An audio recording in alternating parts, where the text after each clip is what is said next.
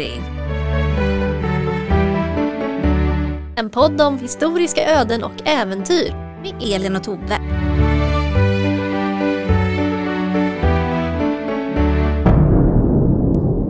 Nej men hej Elin! Hej! Det var ett tag sedan. Det var ett tag sedan vi är tillbaka efter en litet sommaruppehåll. Det får man väl säga. Det blev lite längre än vad det var tänkt att det skulle vara och det var inte vårt initiativ. Det är svårt att hitta lokal Ja, men nu är vi här. i Kista. Vi är i Kista och det blir svinbra. Vi har ju ett litet annorlunda upplägg för Lappri nu under säsong två. Det har, det har du rätt i. Berätta mer. Ja, men det kommer ju vara så här att vi kommer att varva både de här lite längre, grottiga avsnitten med lite kortare snittbitar. Det Sådär kan stämmer. man väl säga. Då kommer vi ha så här att eh, var tredje vecka så har vi ett långt grottigt avsnitt och sen har vi två följande veckor med vardera inte, inte superkorta men ändå lite kortare men ändå ganska grottiga avsnitt. Och ni som hänger med lite här förstår ju nu att det betyder att man får Lappri tre gånger i månaden istället för två. Så det är bra. Det blir ett extra Lappri i månaden för er. Woho! Och eh, för er som inte vill ha det, då vet inte jag varför ni lyssnar här. Exakt. Så det är säsong två av Lappri och jag är så taggad. Jag med. Ja, Vad ska vi prata om nu? idag så kommer vi prata om politik. Det blir ett långt avsnitt. Mm. Och eh, idag så kommer det handla om den väldigt episka riksdagen 1789. Det kom ju en liten teaser om det i förra säsongen. Eh, men nu kommer själva det här avsnittet. Eh, det är en politisk thriller rakt igenom och jag hoppas att eh, när man har lyssnat på det här avsnittet så ska man tycka att det är lika roligt med riksdagen 1789 som vi tycker att det är. Bring it on. Ja. Och när man har lyssnat på det här avsnittet då kan man fundera på hur många procent despot var Gustav III? För att det här är alltså historien om hur Gustav III blev, som vi brukar säga, level 100 kung. Så han är 100% despot. När han är klar med det här Ja. så är han level 100 kung. Okej, Men vi ska se nu hur det går. ja, Och vi hoppar rakt in. kör. Yes.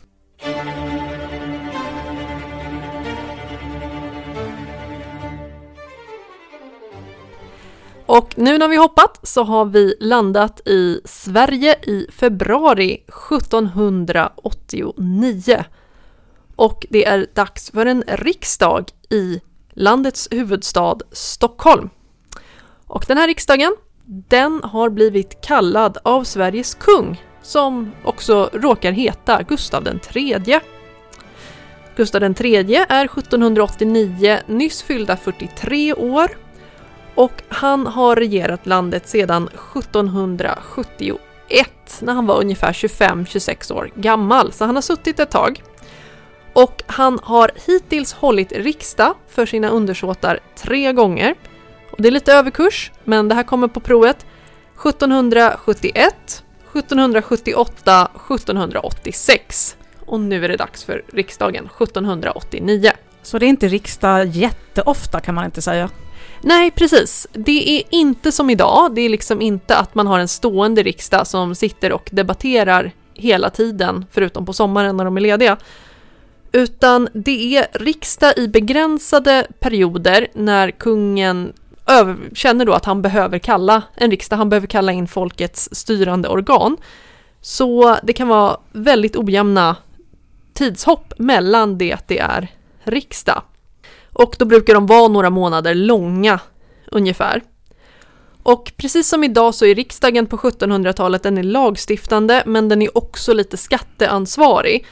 Så vill kungen ändra vissa specifika lagar som, omfattar, som är ganska omfattande eller om han vill höja skatterna, då måste riksdagen godkänna det. Ja. Så varför kan man tänka sig att Gustav III nu har kallat in den här riksdagen? Jo, det är faktiskt så här att 1789 är Gustav III i desperat behov av pengar. Mm. Han har inga pengar. För att ett år tidigare, 1788, ja, då gjorde kungen en väldigt dum PR-move när han beslutade sig för att starta krig mot Ryssland. Just det. Och det gjorde han ju för att stärka sitt eget varumärke hem, på hemmaplan. För att eh, citatet var ju då krigarkonungar vore alltid populära. Han kunde startat en podd men istället blev det ett krig med ärkefienden Ryssland. Ja, och vi kan ju säga också att styrkeförhållandet mellan Sverige och Ryssland 1788 är ungefär som Sverige och Ryssland idag. Så Gustav Och det var finns li inget NATO. lite Delulu kan man säga. Ja, börja veva mot dem, det är inte så smart. Ja. Mm. Men det gör man om man ska stärka sitt eget varumärke.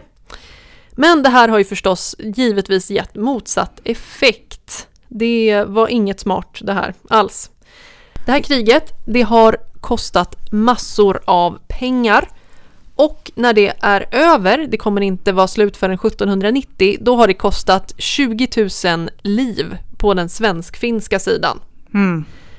Så att eh, det här var inte precis det var, vad man ville ha. Och en massa pengar förutom Precis. människoliv då. Ja, Och det är det som är kruxet nu. ja det är så, han behöver pengar.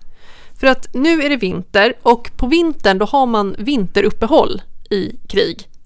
Det är trevligt. Så man kan åka hem och fira jul. Ja men lite, lite så, sen så är Östersjön det är hyfsat fruset där då. Så du kan ju inte köra med stora krigsskepp på samma sätt. Så att eh, då har man lite vinteruppehåll och sen blir det krigssommar igen då. Mm. Så istället istället för sommarlovsmorgon så blir det liksom krigssommarlovsmorgon. Ja, Ja, då är det ju så här, Sverige står ju och blöder pengar för det var ju jättedyrt att starta det här kriget. Jo. Ja. Och nu är det så här, nu måste han snabbt skrapa ihop pengar så han kan bygga upp armén lite igen och så han kan vara redo att möta Ryssland om bara några månader. ja. Ja, så det är där vi är idag. Dessutom så är det så här att, eh, liten bakgrundsinformation här, men det här kriget gick ju inte så jättebra. Så en stor del av de adliga officerarna under det här kriget gjorde myteri mot kungen mitt under brinnande krig. Det är ganska allvarligt. Ja, och det här kommer ju att kallas för Anjala-förbundet. Det är den här klicken då. Och där satt faktiskt kung Gustavs krona ganska löst ett tag för att det blev ett myteri i hans egen armé. Och när vår andra ärkefiende Danmark-Norge hörde det, då gick de till anfall för att Danmark på den här tiden, Har alltid varit en lismande, listig, falsk ja, nation. ja, min farmor kom därifrån. Ja, det säger en hel del. Ja, jag vet. Och de är också på den här tiden så är det Rysslands lilla bitch på västra sidan om Östersjön. Okej, så Ja. ja. men smart Sverige, smart Gustav. Ja, så att Danmark-Norge förklarar krig från den västra sidan och Ryssland ligger i krig med Sverige från den östra sidan. Så kungen står inför ett tvåfrontskrig om det inte vore så att Storbritannien hade ingripit och sagt till danskarna att lägg av. Och då la de faktiskt av. Okej, Rule Britannia. Så kungen räddades faktiskt på grund av det. Att nu blir det för mycket instabilitet här, britterna går in och styr upp det där. Och eh, då fängslas också Anjala-männen. ja, Ja, ja, man gör inte myteri ostraffat under brinnande krig. nej, men det är alltså där vi är. Det är precis, det är mitt ett krig som pågår och eh, stora delar av officerskåren har gjort uppror mot kungen. Och nu behöver han pengar för att kunna fortsätta det här kriget och ingen vet hur kriget kommer gå eller sluta. Och hans popularitet är ganska låg misstänker jag. bland den gruppen. Vi kommer lite till det.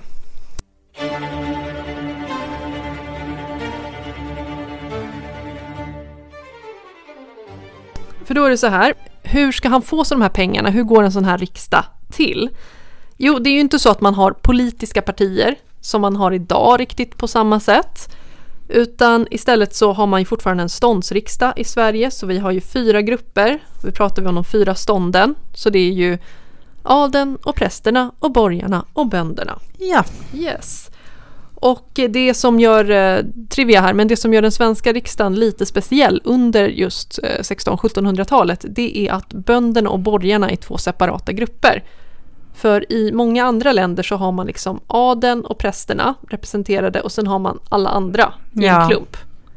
Men vi separerar dem liksom så att bönderna här har haft en hyfsat stark ställning så. Och eh, representanterna för de här grupperna de väljs på lite olika sätt beroende på vilken grupp man tillhör. Givetvis är det bara män som kan bli invalda kan vi säga också direkt. Och adeln det är oftast en person som representerar varje familj då, brukar man säga. Det är det de kallar för huvudman. Bönderna väljs väl lite lokal nivå, borgarna brukar vara lite borgmästare, det är lite olika. Och när man röstar så röstar man alltså stånd för stånd. Och för det mesta brukar det räcka om man har tre stånds majoritet, men i vissa frågor så måste riksdagen vara helt enig. Och det här är inte bara för att jag gillar att prata om politisk historia, utan det här kommer komma upp sen. Fast du gillar att prata om det också. Jag, jag gör ju det. Ja. jag är lite svag för det va. Men så återigen då, för Gustav IIIs mål och förhoppning med den här riksdagen det är att han ska ett, få tillstånd att höja skatterna så han ska kunna plocka ut lite mer pengar så han ska kunna kriga lite mer. Och två, han har ju lite av en fantasi att kan man använda den här riksdagen för att göra sig enväldig? Som en liten bonus sådär. Ja, Ja. och alltså bli level 100 kung. Ja, nej men alltså man ska ha sina drömmar. Men hur ser det då ut för kungen? Vad har han för chanser att kunna nå de här målen? Du sa att ja, det är inte så populärt att starta ett krig. Men det är så här, han är ju superimpopulär bland adeln i Sverige. Det ska vi inte säga att han inte är. Och det är i princip adeln som utgör oppositionen. Men bland andra grupper så har kungen faktiskt ett väldigt gott stöd kan vi säga.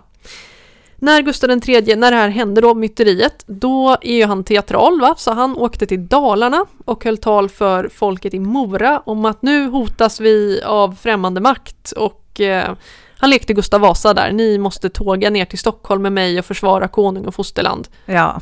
Och det gjorde ju stora delar av Dala-allmogen ganska gärna, de följde med honom. Så det var en liten Gustav Vasa-resa. Vi har en stor skara med dalkarar som har vandrat ner från Mora till Stockholm och slagit läger vid Drottningholm som någon slags backup för Gustav III. Okej. Ja. Han har ju an också andra kanaler för att nå ut med sitt budskap om att han är en fantastisk ledare. För det är ju så här, befolkningen i den här, det finns ju inte riktigt vad vi kan kalla religionsfrihet. Det finns ju det här som är religionsfrihet-plakatet som kommer under, men det, det handlar om judar och i viss mån katoliker, men det handlar inte om att man får inte byta religion hur som helst i Sverige. Nej. Så att den stora majoriteten av befolkningen måste gå till kyrkan en gång i veckan. Och då kan man skicka ut olika kungörelser till prästerna och sen kan de läsa upp det i kyrkan så alla får lyssna på de här viktiga meddelandena från staten då. Och det vet man ju direkt att det här kan man ju utnyttja väldigt bra. Eh, Det finns dessutom en hel del dagstidningar, men vi har ju ingen fri press i Sverige på den här tiden.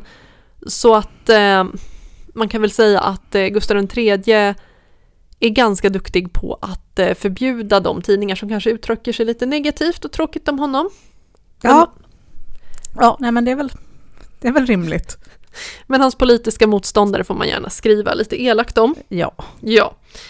Och en av de personer som vi kommer träffa ganska nära i det här avsnittet, eh, som reagerar ganska mycket över adelshatet i samhället, är vår gamle vän, politikern greve Axel von Fersen den äldre. Ja. Han är alltså en av landets mäktigaste adelsmän på den här tiden kan vi säga. Och vi ska också säga det som en liten reminder, det här är inte alltså, det här är alltså inte snygga Axel von Fersen, utan det här är hans pappa, Ja. pappa Axel. Och han, är, han ska fylla 70 vid den här tiden, han har varit med ganska länge. Han har sett en del. Ja, och Axel vill berätta för dig Elin om läget i landet 1789. Låt mig höra Axel. Ja, jag citerar Axel. En oräknelig mängd tryckta skrifter, verser och visor spriddes över hela landet och utropades till salu på alla gator. En stor del nitiska präster höll oförskämda tal på predikstolarna. Biskopar skrev herdabrev och ut i alla borgarekalas och samkväm höllo borgmästare och borgare försmädliga tal ut i samma stil, nämligen att förklena och vanhedra adel och officerare, framställa dem såsom förrädare, såsom köpta ryssar och skyldiga till krigets olyckliga välvningar. Så Axel är inte helt nöjd med läget i landet, låter det som.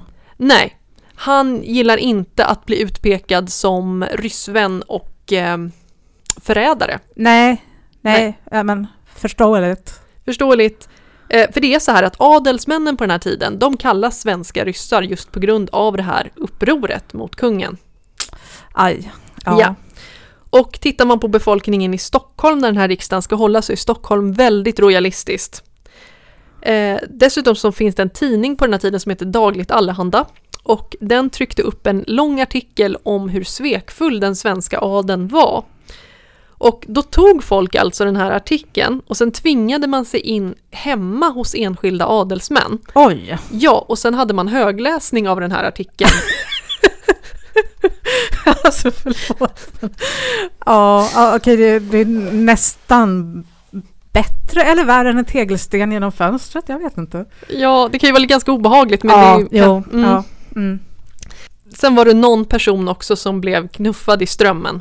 Oj! Stockholmsström. Ja. Nej, men det är ju inte okej. Det är inte okej. Det är, det är inte så djupt i Stockholmsström kan vi säga som den har rykte om att vara. Men det är inte okej att knuffa någon i strömmen. ändå. Hur adlig de än är. Nej, det får man inte göra.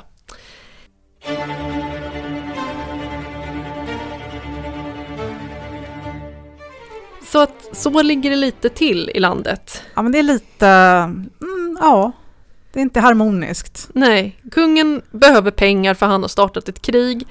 Och adeln vill inte ge kungen några pengar för att de stöder inte kungen i det här kriget. Och folket, de gillar kungen. Och de gillar inte adeln. Nej, de gillar verkligen inte varandra. Och jag kommer citera en, en, en gäng folk under den här resans gång, men det blir ganska mycket Axel von Fersen, den äldre. Ja, men han säger ju mycket på ett bra sätt. Vet du vad jag kom på att han motsvarar på den här tiden? Nej, Carl Bildt, okej. eller hur? Ja. Ja men en sån här gammal som har varit med länge och sen som, som ger av, slänger av one-liners i T- olika sammanhang. Twittra lite Ja, när han blir inspirerad. ja det är tur att Axel inte hade Twitter. Jag tycker det är synd. Skulle... Eh, men han är ju liksom inte officiell ledare för adeln, men han är typ det för att han är så pass viktig, den här herren. Så det är liksom lite läget innan den här riksdagen drar igång.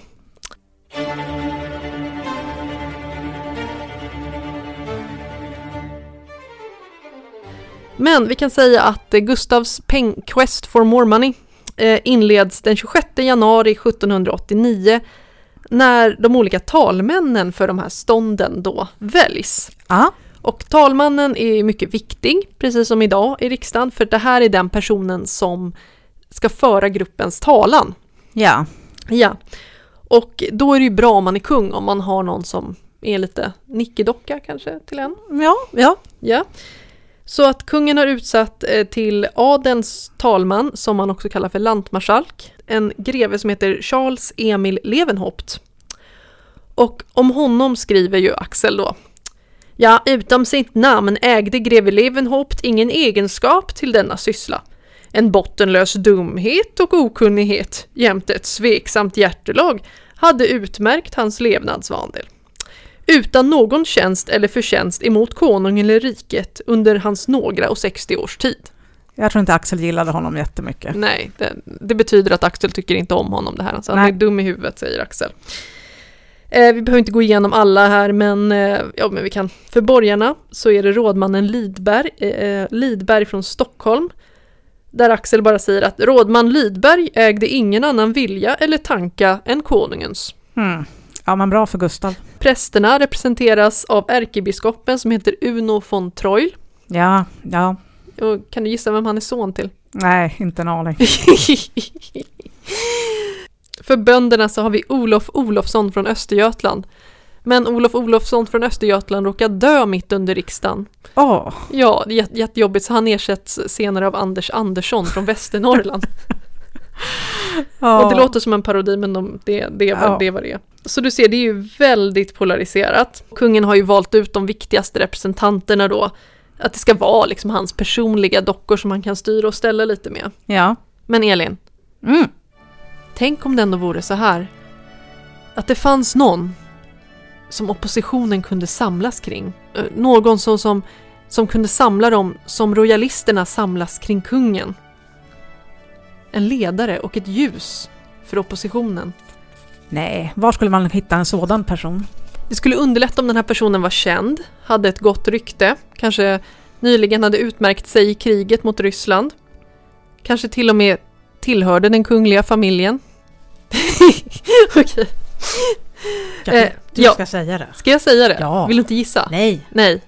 Ja, oppositionen vill samlas kring kungens bror, hertig Karl, som är 40 år gammal. Varför vill de det? Därför att de tycker att Karl kan ju vara ett bra alternativ till Gustav. Han Oj, kan vara- ja. Mm. Det är han de har valt ut som sin starke man. Oj, då är det riktigt, riktigt illa alltså. Du tror inte på Karl. Jag tror inte på Karl. Men okej. Desperate times och så vidare. Karl har nyligen återvänt från kriget för han är storamiral i flottan, en position han haft sedan han var typ ett spädbarn.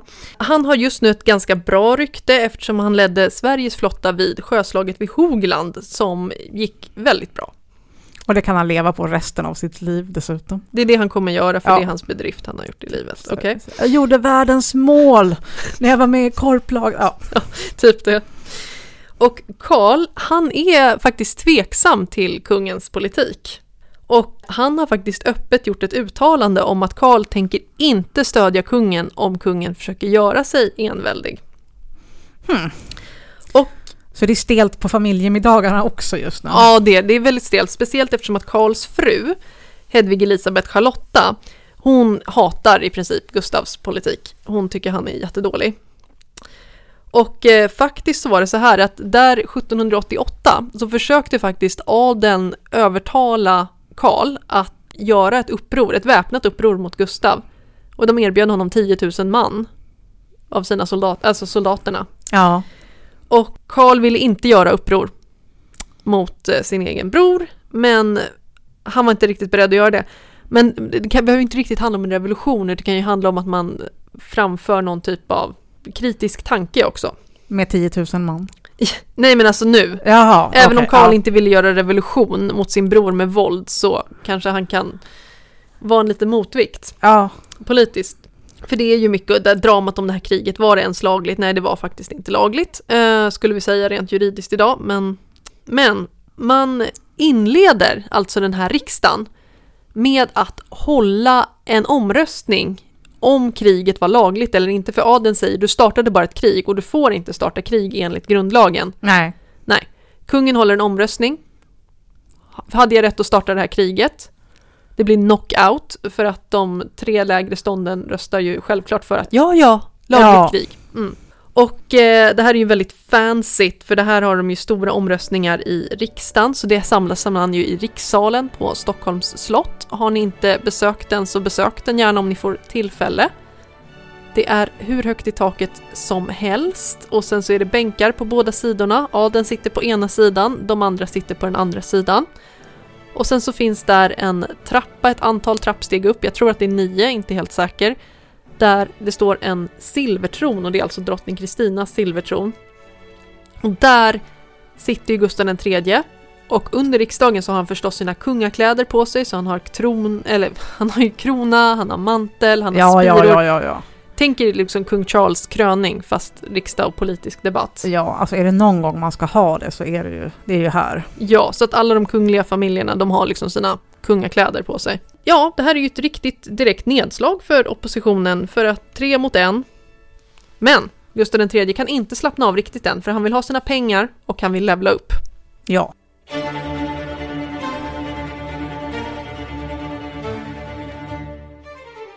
Ja, landets finanser är ju katastrofalt dåliga under det här kriget kan vi ju gissa oss till.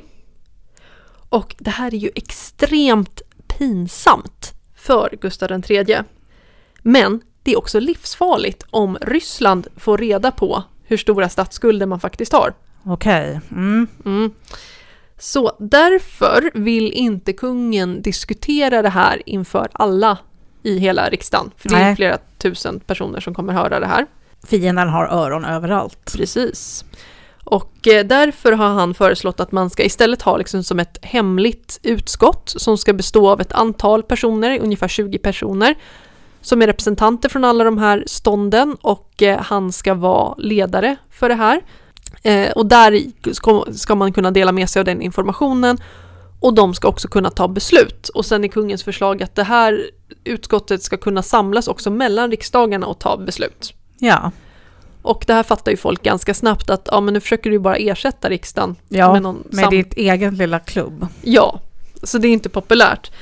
Eh, så det, de måste ändå välja representanter till det här då och då väljer ju, kan man ju säga att adeln har ju bara valt de mest oppositionella gubbarna Ja, som Ja. ska sitta och bråka med honom. men ja, no shit. Ja, så att det är så det är.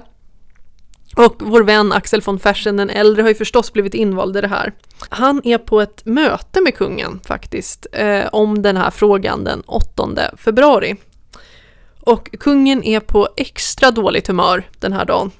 För att han har ju hört om att adeln snackar skit Ja, ja. om honom. Ja, och han gillar inte det. Nej, Så att eh, då har tydligen Gustav III visat fram sina händer så här för Axel von Fersen. Och sen Okej. har han sagt, eh, talk citat, to the hand. talk to the hand.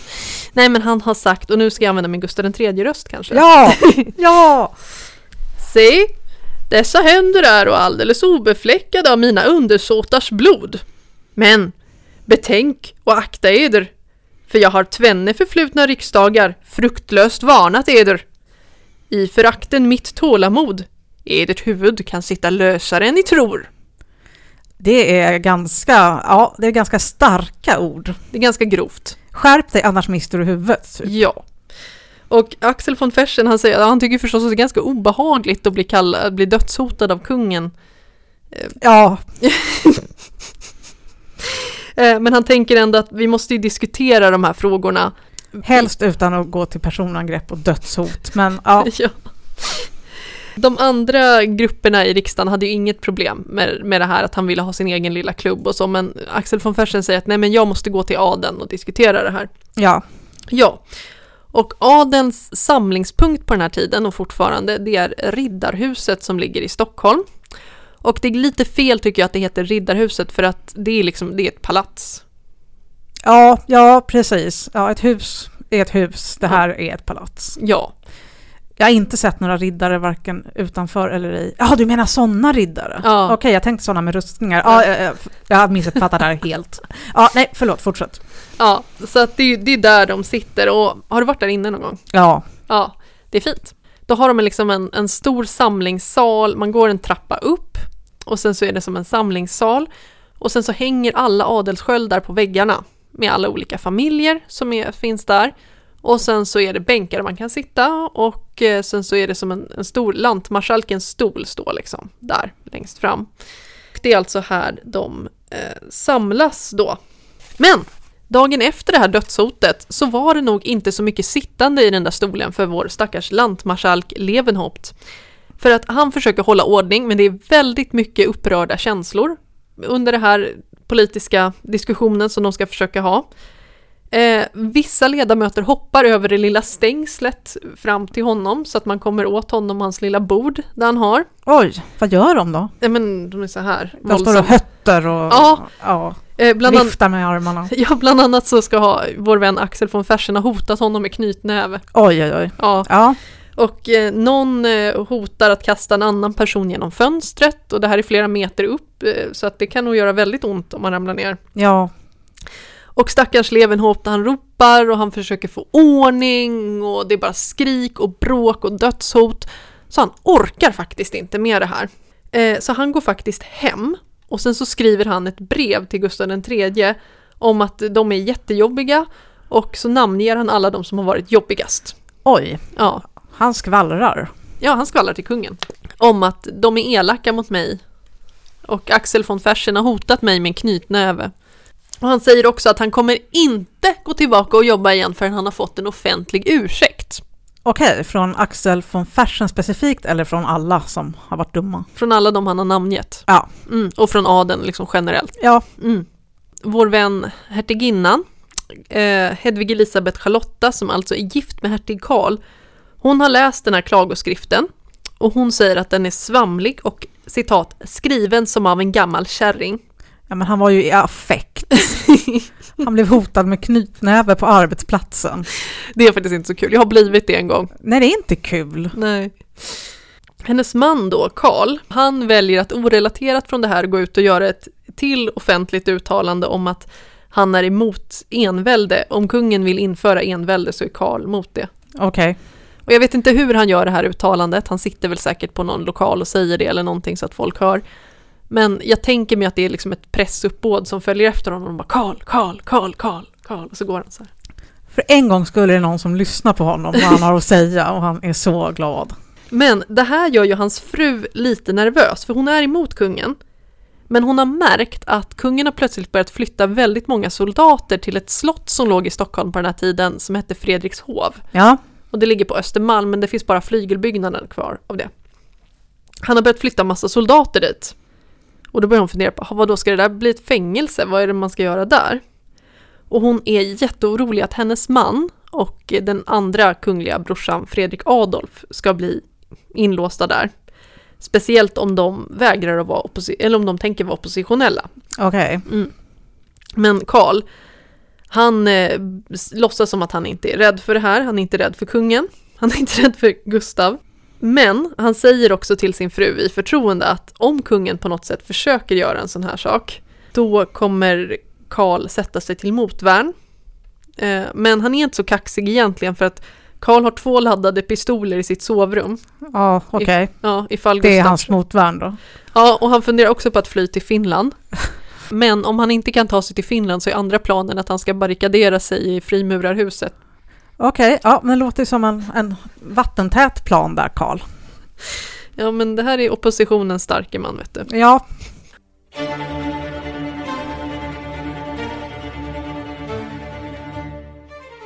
Och nu är vi framme vid den 17, 17 februari 1789. Och då kallar kungen till stort plenum på slottet, så då ska ju alla grupper samlas. Och det här är ju precis efter den här klagoskriften har kommit in då. så nu är han på ännu sämre humör. Är när han får höra det här, hur de uppför sig. Ja, och alltså natten mellan den 16 och 17 så har kungen haft överläggning med ett antal personer till klockan sex på morgonen. Oj, ja. Och sen ska han gå och jobba och vara kung på morgonen efter. Det är så här också att han eh, beskrivs som att på det här mötet, när han kommer in i riksdagen, så är han sig inte riktigt lik. Det. står att hans ansikte är uppeldat och han sluddrar lite, darrar på talet. Det går rykten om att kungen hade suttit och druckit champagne till, ja, till klockan sex på morgonen. Okej, så han är förmodligen full då, Ja, snarare än bakis. var lite, ba- ja, han kan väl vara lite mittemellan, den här härliga stadiet av Ja. Axel von Fersen gör en bedömning av det här och säger att han tror inte att kungen var varken full eller bakis. Men jag tycker att det är mycket roligare att tänka mig att Gustav III är riktigt, riktigt superbakis. Ja, när han blir stressad då, blir det, då åker champagnen fram. Och vi pratar inte två flaskor här. Men hans anhängare menar att han visade sig manlig, ädel och stor med hövlighet. Men som sagt, det är mycket roligare att tänka mig att han är så här. Jag håller med. Och Gustav kommer in, han intar sin plats på tronen. Och nu får jag ha mitt, kanske mitt enda Herman Lindqvist moment i, i livet. Okej, ja, jag, jag tillåter det. Kungen var rasande. Såklart han är. Ja. Han inleder det här med att hålla ett långt strafftal riktat specifikt till adeln där han också namnger flera personer. Här är uppläxning. Ja, och han säger också att alla problem som landet står för inför just nu, det är adelns fel, för att de vill inte samarbeta och göra som han säger att de ska göra. Och han säger också att adeln har ju tidigare försökt rubba hans fars krona och nu är de ute efter hans. Ja. Det är alltid den där adeln. ja, och jag citerar från det här talet. Nu måste jag hitta min Gustav III röst. Okej. Om jag ej snart, nej, om jag ej snart blir underhjälpt att få flottan i sjön och armén klädd, beväpnad och betald, då förklarar jag här uppenbart att om våra kuster härjas, om Finland brännes, om denna huvudstad hotas, då är det ej min skuld, utan deras. Men det måste göra intryck på, på alla andra utom adeln, kan jag tänka mig. Oh ja, det Ja. gör det, det gör det! Och efter det här, då läser han upp den här klagoskriften en gång till och pekar ut de här enskilda personerna som har varit dumma. Och försöker, det här, du personligen försöker sabotera min riksdag. Oj, oj, oj. Ja, Axel von Fersen sticker upp huvudet och säger stormäktige, allrenådigaste konung. Men Gustav III bara snappar mot honom och säger att du ska bara lyssna, för du är bara här för att lyssna. Talk to the hand. Lite så. Igen. Och citat, ett allmänt buller hördes från adeln. De börjar morra, Jag tänker att de hullrar och bullrar. stampa lite med fötterna. Och kungen fräser och sitter och dunkar sin lilla silverklubba i bordet. Och en del säger att det han slog med spiran. Också, Oj. att han slog, satt och slog med den liksom. oj, oj. Men jag, jag vet inte, en del säger klubban, en del säger spiran. Och han säger att nu ska ni allihopa, ni ska gå till riddarhuset. Och där ska ni formulera en ursäkt till stackars Levenhaupt. Och då börjar alla bönder och borgare ropa Leve konungen! oj, oj, oj. Ja, och nu är det superspänt. För att han har just haft Ja. det här skriktalet på dem. Adeln sitter där, vissa sitter tydligen med handen på sin värja för de har ju svärd med sig allihopa. Ja, ja. ja. Bönderna sitter och hejar på kungen, borgarna sitter och hejar på kungen. Och eh, Axel von Fersen begär ordet en gång till. Vad gör prästerna då? Ja, de är lite tysta. Ja, Mm. de ber till Gud. Hoppas. Och Axel von Fersen får, han förklarar att ja, men även den ringaste undersåte har rätt att förklara sig. Så varför nekas landets adel att göra detta? Det är en bra fråga. Men kungen vill inte lyssna så han säger vi hotas av ryssen. Och ni intrigerar. Gå! Gå till riddarhuset! Och bönderna hejar på honom. Och i ett litet fönster ovanför rikssalen, där sitter hertig Karls fru, alltså eh, Hedvig Elisabeth Charlotta, Ja. tillsammans med kungens syster Sofia Albertina, prinsessan. Och de tittar ner. Och hon vänder blicken mot sin man Karl som sitter där på en liten stol i närheten av kungen. Ja. Och hon säger till sin svägerska där Måttig hertigen, i Guds namn säga ett ord och göra slut på det här oväsendet. Ty annars slutar det aldrig väl. Och vad ska han säga då, tänkte hon. Ja, vad ska, hon, ska han säga? Lugna ner dig nu Gustav. Ja, nej, men nu, nu sjunger vi Kumbaya istället. Gemensamt i denna sal så sjunger vi We shall overcome. ja, exakt. Och hon fantiserar lite om att hon ska vara i sin mans plats och ingripa. Karl gör ingenting. Nej, Han sitter kvar. ja. Mm. Och det är faktiskt bra Karl, jag hade inte gått in i det här. Jag hade inte styckit i huvudet nu. Nej, alltså ja, sagt, brorsan taggar ner. ja, nej. Och det är spänd stämning, men till slut så reser sig alltså Axel von Fersen upp och säger till resten av adeln Vi går. Och så reser de sig upp och går. Då följer efter honom. Adeln lämnar rikssalen, de tre andra är kvar. Borgmästaren Spak från Västervik lovordar kungen. Biskop Wallqvist reser sig upp och lovprisar konungens godhet. Det vågar han nu när adeln har gått. Ja, en annan präst håller ut armarna, citat, med salig min. Och he- det får hela folket att säga amen. Oj. Ja, Ja, men nu är alla, nu är alla överens. och sen kommer Nu är bonden... harmoni. Ja, nu är det harmoni. Sen kommer bonden Nils Svensson och tackar kungen. Och sen blir det en tävling om vem som kan ropa hurra och leve Gustav högst.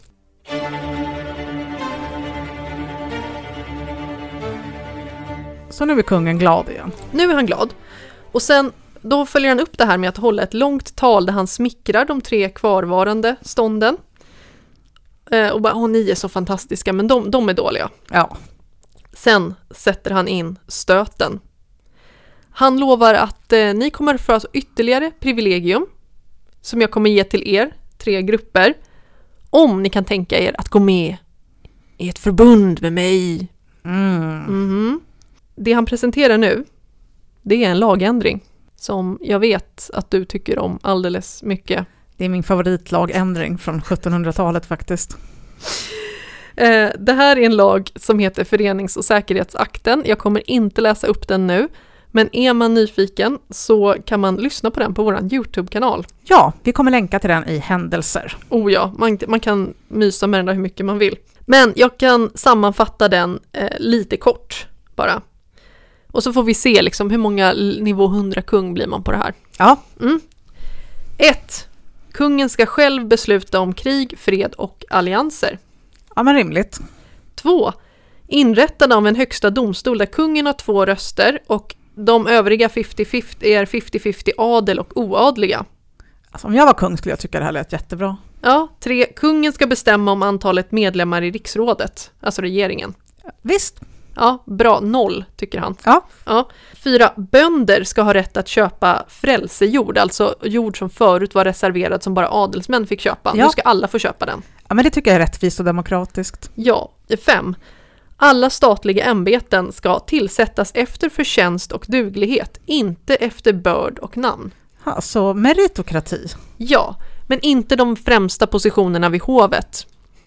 Inga bönder vid hovet. Nej, nej, nej, inget sånt. Nej. Och inte liksom i högsta förvaltningen, men alla andra. Ja, men rimligt ändå. Jag tror inte bönderna skulle trivas vid hovet ändå. Nej, det är nog lite jobbigt. Ja. finns inte så mycket brännvin där. Nej. Men det här, det är ju en rejäl överkörning av den svenska adeln. För nu kan man liksom inte segla på sitt namn lika mycket längre. För nu kan det komma liksom borgaren Borgqvist och få den där schyssta positionen. Jag försöker känna någon slags medkänsla här för Adam, men det är lite svårt. Men, men kör på, jag kanske kommer. Det är liksom ja, större konkurrens i och med att nu släpps det bildade borgerskapet in på arenan. Som har varit stängd för dem förut.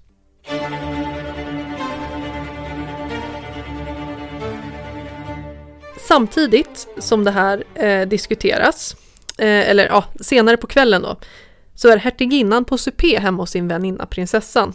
Och hon har aldrig varit med om en mer otrevlig och obehaglig supé. och då har han ändå ätit massor med Lovisa Ulrika. Ja, och jäklar. Ja. drottning, Nej, då kan man ju tänka sig. Och Karl sitter på den där middagen och säger jag är faktiskt emot kungen. Och hans fru då, Charlotta, hon frågar ja men varför sa du inte någonting då? Om du är emot honom. Och Touché. och då säger Karl ja men dåligt ögonblick, dåligt ögonblick, inte rätt timing. Karl, är så jäkla dålig. Men i framtiden, då, då kommer han göra, säga emot, men inte om han blir arresterad. Och dagen efter den här otrevliga och obehagliga supén, då blir alltså Karl kallad på möte till Gustav. Och när han kommer tillbaka så är han betydligt mindre kaxig eh, än han var tidigare. Och då är den yngsta lillebrorsan, hertig Fredrik Adolf, han är jättearg på Karl och de står och skriker på varandra. Oj. Ja, för nu är Karl liksom lite, lite, inte lika kaxig alls längre. Och de grälar och Charlotta kommer in, men, men vad är det som händer, vad är det som har hänt? Och då ska Karl förklara för henne, så säger han så här, ja, men det är så här, jag är faktiskt inte kungens förmyndare. Och jag kan inte leva med mig själv om jag gör någonting som blir orsaken till att kungen förlorar tronen. Och, och han kanske dör, eller så kanske hela riket går under och då orkar inte jag leva med mig själv om jag orsakar det. Och då blir ju Charlotta lite trött och säger att men Karl, det är ingen som har bett dig att göra revolution utan de vill bara att du ska vara lite motvikt mot... Ha någon ryggrad för Ja, en gångs skull i ditt liv. Karl vet inte vad han ska göra. Gissningsvis så har Gustav III lockat honom med lite pengar för att eh, Karl har ju alltid svårt med pengar. Ja.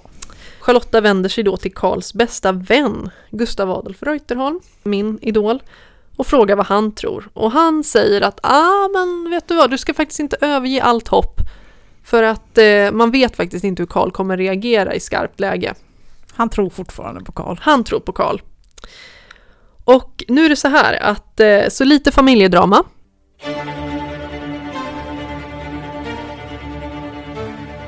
Vi går tillbaks till riksdagen. Nu ska man rösta om den här nya reformen som kungen har lagt fram och det ska man rösta om i plenum så att allihopa på en gång ska rösta. Ja. Och nu får Adam komma tillbaka. Ja, precis som du säger, nu kommer ju adeln tillbaka. Men Eh, har de bett om ursäkt då? jag, tror att de förmed- jag tror att de gick och skrev någon skrivelse om att de inte tänker be om ursäkt. Okej. Ja, men det, och jag tror att han byter ut lantmarskalken efter ett tag mot någon annan. Och de är ju sura. Och de kommer ju inte bli gladare efter att de har fått höra de här nya förslagen när man förstör hela deras samhällsposition. Alltså hela deras uh, raison d'être. Ja, den här reformen, förenings och säkerhetsakten, vilar i farligt läge.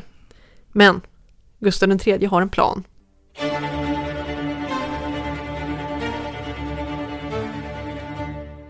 Har du hört talas om Purging of Parliament?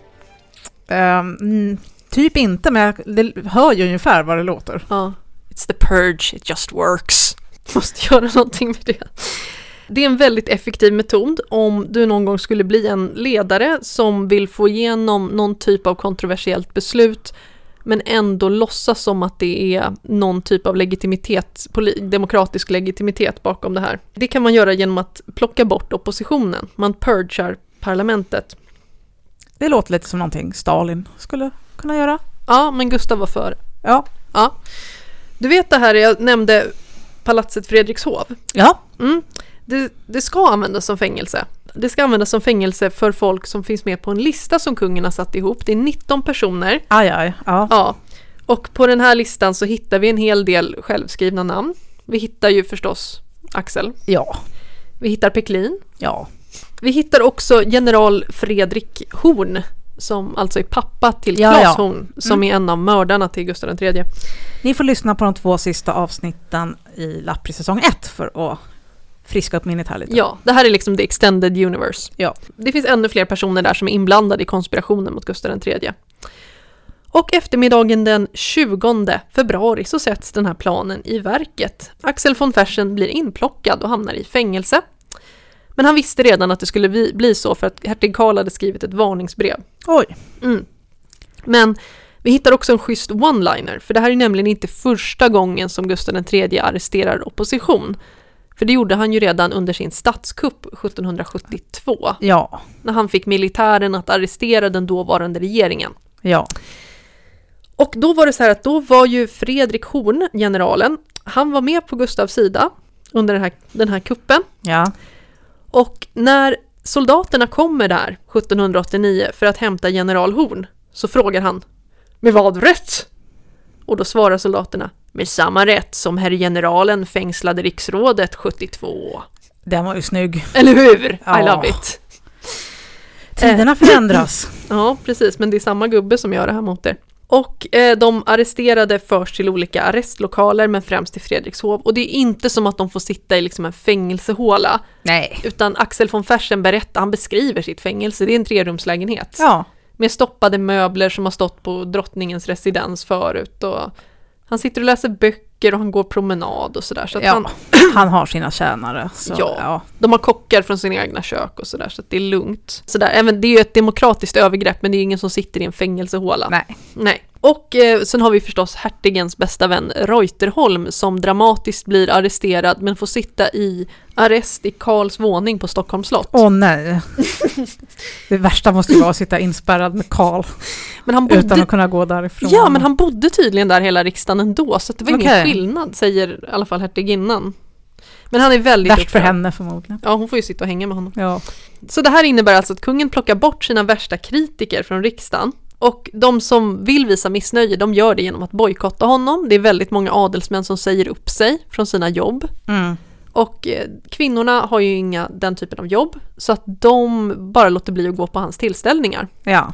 Och det gör både hans syster och hans svägerska. De vägrar bara dyka upp när han har kalas.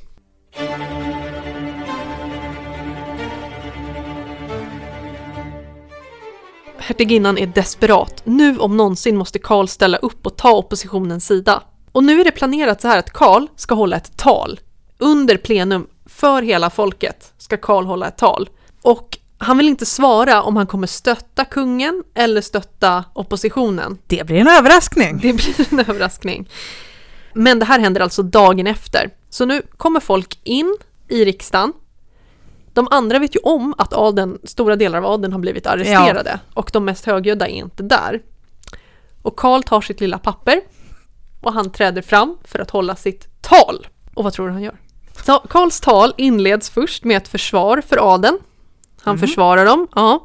Men sen chockar han hela rikssalen genom att ge sitt stöd till kungen.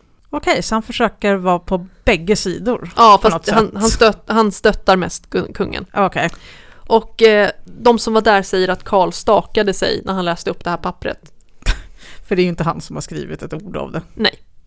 Och eh, vi kan gissa oss till vem som faktiskt har skrivit det och det är så att det finns i Riksarkivet så finns Reuterholms sparade papper. Och går du och tittar i dem så finns det en kladdig handskrift som heter avskrift av hertigens tal. Men avskriften är full med liksom omformuleringar och Ja, ja, ja. Mm. Mm. Ja. Så gissningsvis var inte han ens arresterad som oppositionell utan det var nog för hans egen säkerhet. Okej. Ja. Mm. Så, en total chock. Och det här går ju till röstning och vanligtvis så brukar Gustav III tillåta en diskussion innan omröstningen. Men det gör han inte nu. De får bara rösta. Ja. Yes. Och bönderna ropar ju givetvis ja. Många av borgarna säger ja. Adeln skriker citat ett gällt nej. Prästerna tiger men de flesta godkänner. Kungen försöker igen, för nu vill han ju ha fyra stånd. Han försöker igen, samma resultat. Han försöker igen, är likadant. Ja, och sen säger han att ja men eh, förra riksdagen så kunde jag faktiskt godkänna en lagändring med tre stånd bifall eh, så att godkänt och så klubbar han det. Klart! Klart, så infördes förenings och säkerhetsakten. Så varför, ja det var liksom mest lite teater, vilket i och för sig är hans Hans, grej. ja, Han hade bara kunnat säga, ja, då, då säger de att ja, men adeln måste väl få diskutera det här i alla fall. Och då säger kungen att ja det är redan genomklubbat så ni kan gå och diskutera det, hej då. snyggt ändå. Ja. Och samma kväll så samlas alla talmännen hem, eller hos kungen då för att skriva på den här akten. Ja, Och då skriver de tre lägre på. Och sen så är det ju Levenhaupt som är där. Och kungen säger skriv på där nu. Och då så säger Levenhaupt lite att ja fast mitt stånd har ju inte godkänt det här. känns inte bra. Nej, men då säger kungen att ja men eh, det är ju så här va, att du är inte bara adelns lantmarskalk utan du är ju hela Sveriges lantmarskalk också. Och därför måste du skriva där. Okej, säger Levenhaupt och skriver där. Det funkade. Ja.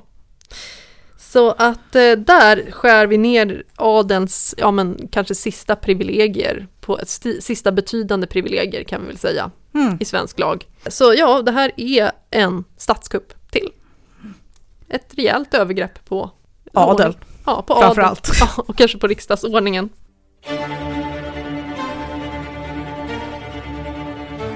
Så det var ju ett drama. Men, Verkligen! men vi har ett drama kvar.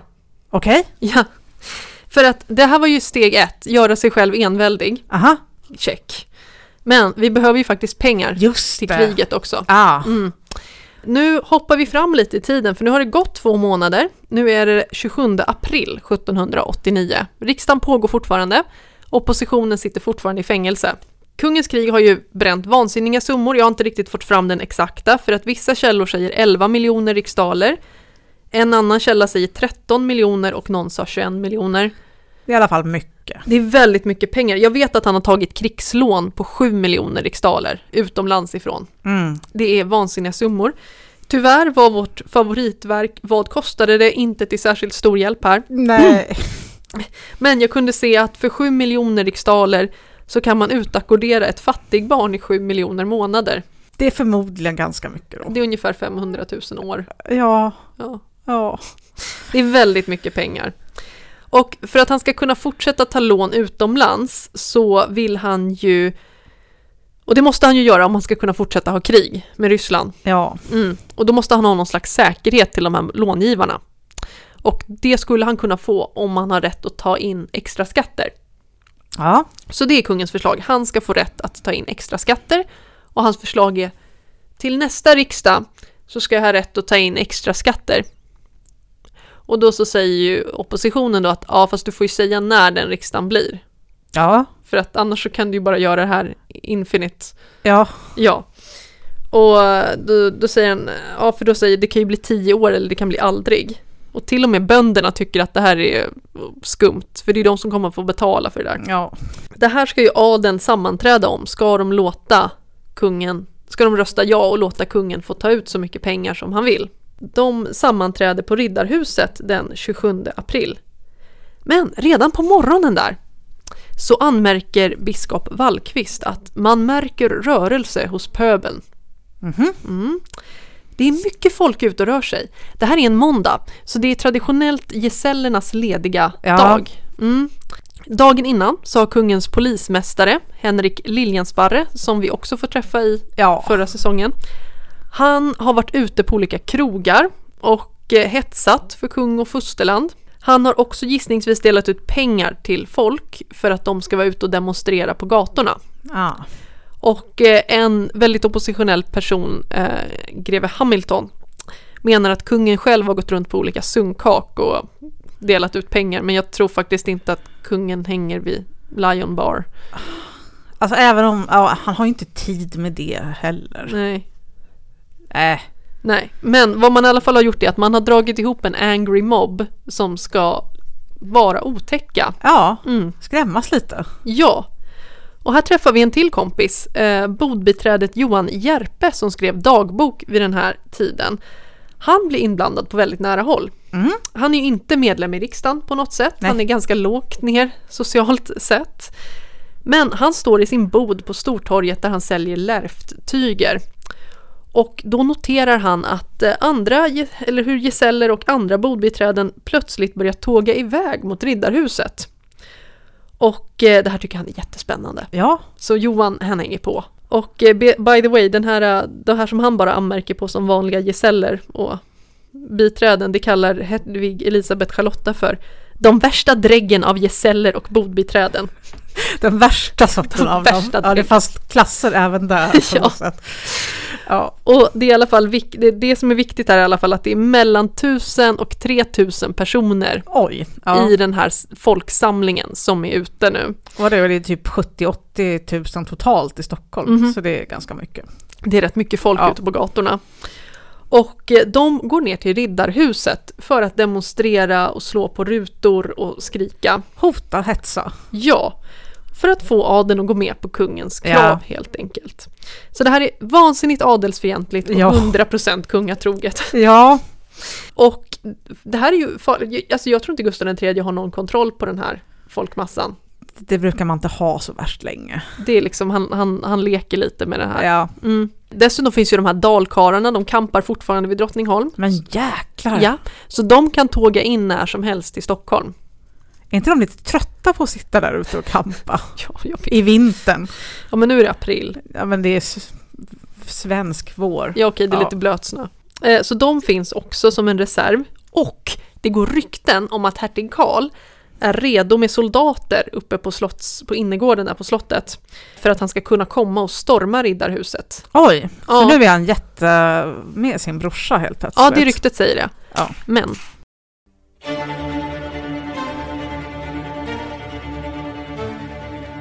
Men eh, man behöver inte oroa sig för det. För att Karl sitter den här dagen och äter eh, middag, alltså han äter lunch med sin hustru och några vänner. Bland annat hans kompis Reuterholm. När Reuterholm plötsligt börjar känna sig väldigt sjuk. Är det magsjuka? Han sitter och klagar och piper. Är det magsjuka? Du, jag ska ge dig symptomen. Eh, inga läkemedel nyttjades, den sjuke drack endast ett glas kallt vatten. Men det hjälper inte, han får ångest och kollapsar. Reuterholms ansikte förlorar färg och läpparna blir blå och han blir kraftlös. Är det här någon förgiftning? Ja, så Karl hanterar ju det här. Som bara Karl hanterar saker. Han går inte och hämtar en läkare. Nej. Nej. Istället så bär man iväg på eh, Reuterholm då in i hertigens privata sanktuarium som han har i sin länga på Stockholms slott. Så han har liksom ett heligt rum med ett altare Ja, okej, okej. där, han håller, där han gör seanser. Och man vet inte riktigt hur det såg ut i det här rummet för det är så hemligt. Så man, det finns massa olika skildringar men ingen som riktigt man vet 100% att det stämmer. Men han har ett altare där inne i alla fall.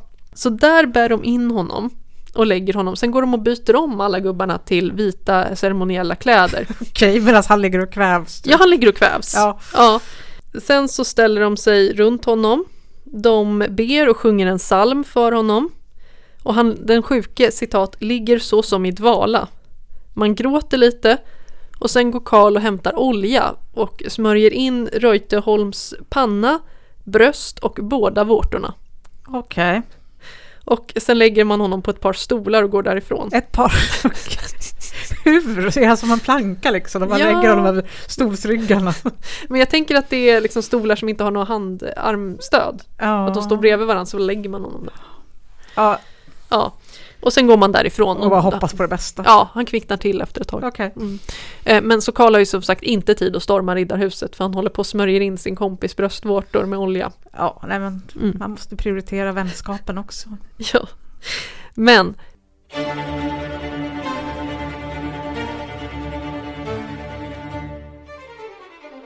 Vi går tillbaka till Riddarhuset där de är de sitter där och ska ta ett politiskt beslut och de är omgivna av våldsam pöbel.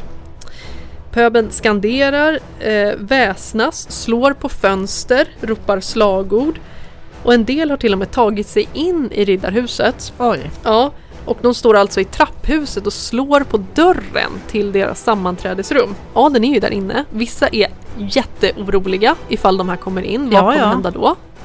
Några är lite som lite mer hetlevrade, så jag ska gå ut och spöa på dem. De har ju värjor. Ja, men... Ja, det är fortfarande typ 2 mot 3000. Men, men de blir lite hindrade då, så här, nej nej nej. Det är jättemycket folk och sen kan de där dalkarlarna komma och de är vilda. Och Johan Järpe, vår vän, han har klättrat upp utanför Riddarhuset så finns det en jättestor staty av Gustav Vasa. Ja, Den har han klättrat upp på. Och han beskriver att han ser adelsmännen stå i fönstret och titta ner. Det står Adeln på Riddarhussalen förvånade sprungo upp i fönstren. Somliga med bleka och somliga med röda ansikten. Förskräckte över vad på färde nu var. ja. Ja, jag hade också varit ganska orolig. lite förskräckta. Ja. Och plötsligt så går ett sus genom folkmassan. Som följs av hurrarop. Konungen kommer! Konungen kommer! Gustav den tredje kommer i sin lilla kungliga vagn. Ja, Så han kommer in. Han hoppar av ur vagnen, mitt där i pöben. Tränger sig liksom genom dem. Går in på riddarhuset. Tränger sig upp för trappen. Och slår upp dörren till adelns möteslokal. Har han hermelinmantel och kronan på Jag sig? tror nu? inte han har Äh. det. Nej, för han kommer utan sitt ornat står det. Men jag, Äh, tänk, jag, ja, tänk, jag tänker mig att han kommer lite som Aragorn i Två tornen när han slår upp porten och bara... Sådär. Och det här är inte okej att han gör för de måste få sammanträda själva utan att kungen är där. Men han kommer dit ändå. Och hans fiende Hamilton, som var där, skriver Monarkens utseende vid detta inträde är omöjligt att förglömma. Hövlig, något försagd, ögonen tindrade av en lömsk mildhet. Men det kan han väl inte göra? Man tyckte sig se en räv komma in i en hönsgård. Okej, ja. Och kungen går ner där, bland dem. Han har liksom fängslat deras vänner, släktingar, familj redan. Ja, eh, och röstat bort deras privilegier och nu vill han ta deras pengar. Han säger att han är inte där som kung utan som representant för familjen Vasa. Därför är han rikets främsta adelsman. så han borde alltså kommit i någon Gustav Vasa-dräkt för riktigt bra effekt. I wish, men han Ja. gjorde inte det. Han bangade på den.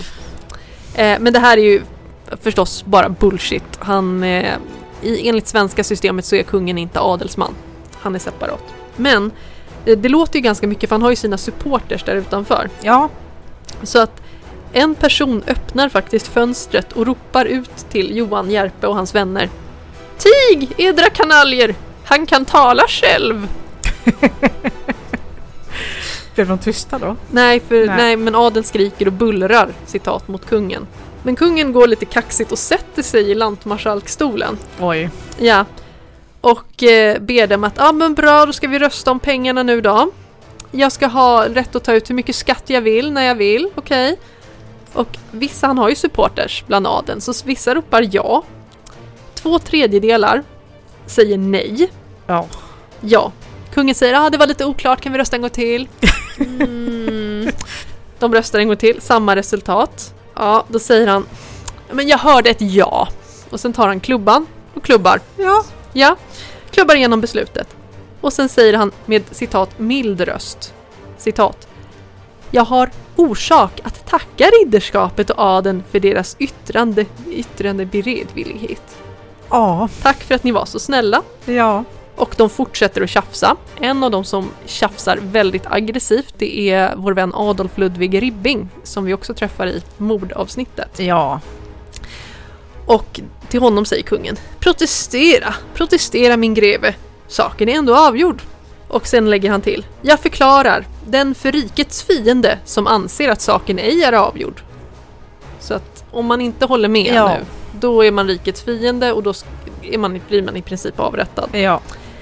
Därefter lämnar han riddarhuset och den krossade svenska adeln, hoppar in i sin vagn och körs iväg genom folkmassans jubel. Och det fanns ett rykte samtidigt att om kungen satte sig i sin vagn, då var det okej och folkmassan skulle gå hem. Men om han skulle sitta upp till häst, då var det ett tecken på att de skulle storma. Ja. Ja, men han sätter sig Ja. i vagnen. Mm. Och eh, den här folkmassan dispersar. Mm. Och dagen efter så sluts riksdagen och de fängslade släpps ut.